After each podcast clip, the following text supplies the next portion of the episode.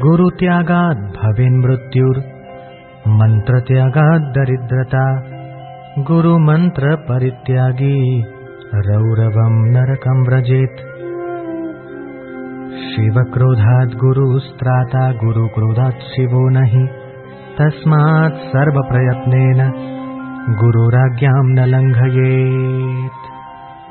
सप्तकोटिमहामन्त्राश्चित्तविभ्रंशकारकः एक एव महामन्त्रो गुरुरित्यक्षरद्वयम् न मृषा स्यादियम् देवी मदुक्तिः सत्यरूपिणी गुरुगीता समम् स्तोत्रम् नास्ति नास्ति महीतले।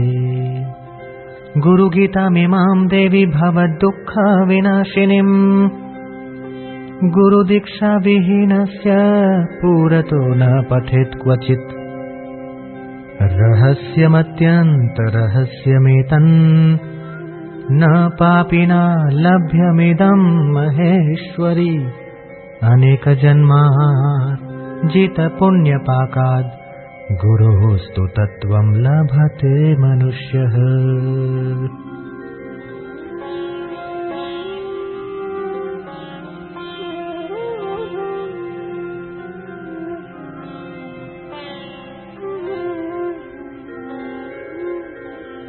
सर्वतीर्थावगाहस्य सम्प्राप्नोति फलम् नरः। गुरुः पादोदकम् पित्वा शेषम् शिरसि धारयन्। गुरोपादोदकम् पानम् गुरोरुच्छिष्टभोजनम् गुरुमूर्तेः सदा ध्यानम् गुरोर्नाम्नः सदा जपः। गुरुरेको जगत् सर्वम् ब्रह्म विष्णु शिवात्मकम् गुरोः परतरम् नास्ति तस्मात् सम्पूजयेद्गुरुम् ज्ञानम् विना मुक्तिपदम् लभ्यते गुरुभक्तितः। गुरुः समानतो नान्यत् साधनम् गुरुमार्गिणाम्। गुरोः कृपाप्रसादेन ब्रह्म विष्णु शिवादयः। सामर्थ्यमभजन् सर्वे सृष्टिस्थित्यन्तकर्मणि। मन्त्रराजमिदम् देवि गुरुरित्यक्षरद्वयम्। स्मृतिवेदपुराणानाम् सारमेव न संशयः।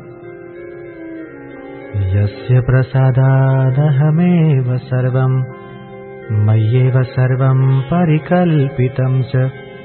इत्थम् विजानामि सदात्मरूपम्। तस्याङ्घ्रिपद्मम् प्रणतोऽस्मि नित्यम् अज्ञानतिमिरान्धस्य विषयाक्रान्तचेतसः ज्ञानप्रभा प्रदानेन प्रसादम् कुरु मे प्रभो।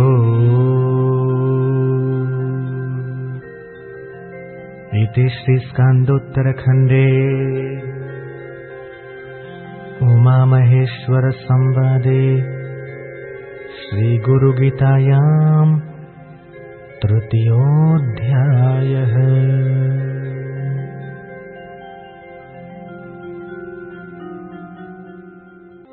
गुरु का त्याग करने से मृत्यु होती, मंत्र को छोड़ने से दरिद्रता आती है और गुरु एवं मंत्र का त्याग करने से रव रव नरक मिलता है। शिव के क्रोध से गुरुदेव रक्षण करते हैं, लेकिन गुरुदेव के क्रोध से शिव जी रक्षण नहीं करते। अतः सब प्रयत्न से गुरुदेव की आज्ञा का उल्लंघन नहीं करना चाहिए। सात करोड़ महामंत्र विद्यमान है। वे सब चित्त को भ्रमित करने वाले हैं। गुरु नाम का दो अक्षर वाला मंत्र एक ही महामंत्र है। हे देवी, मेरा यह कथन कभी मिथ्या नहीं होगा। वह सत्य स्वरूप है। इस पृथ्वी पर गुरु गीता के समान अन्य कोई स्तोत्र नहीं है।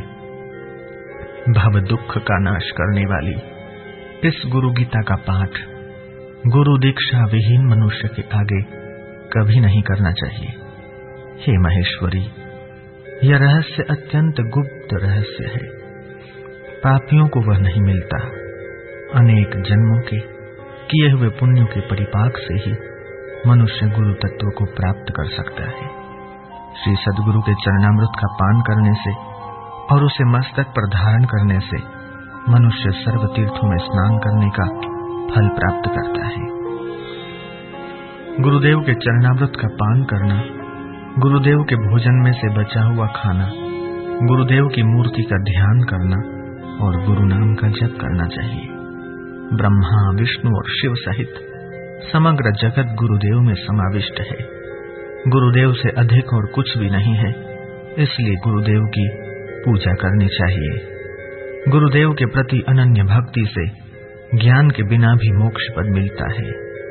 गुरु के मार्ग पर चलने वालों के लिए गुरुदेव के समान अन्य कोई साधन नहीं है।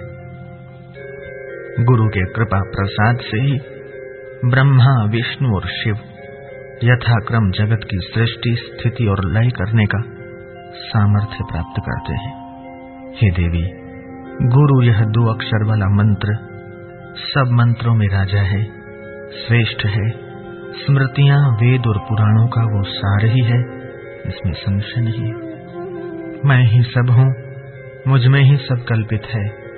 ऐसा ज्ञान जिनकी कृपा से हुआ है, ऐसे आत्म स्वरूप श्री सदगुरुदेव के चरण कमलों में मैं नित्य प्रणाम करता हूँ। हे प्रभु, अज्ञान रूपी अंधकार में अंध बने हुए और विषयों से आक्रांत चित्त वाले मुझको ज्ञान का प्रकाश देकर कृपा करो। इस प्रकार स्कंदोत्तर खंड में शिव पार्वती संवाद में श्री गुरु गीता का तीसरा अध्याय समाप्त हुआ। ओम शांति।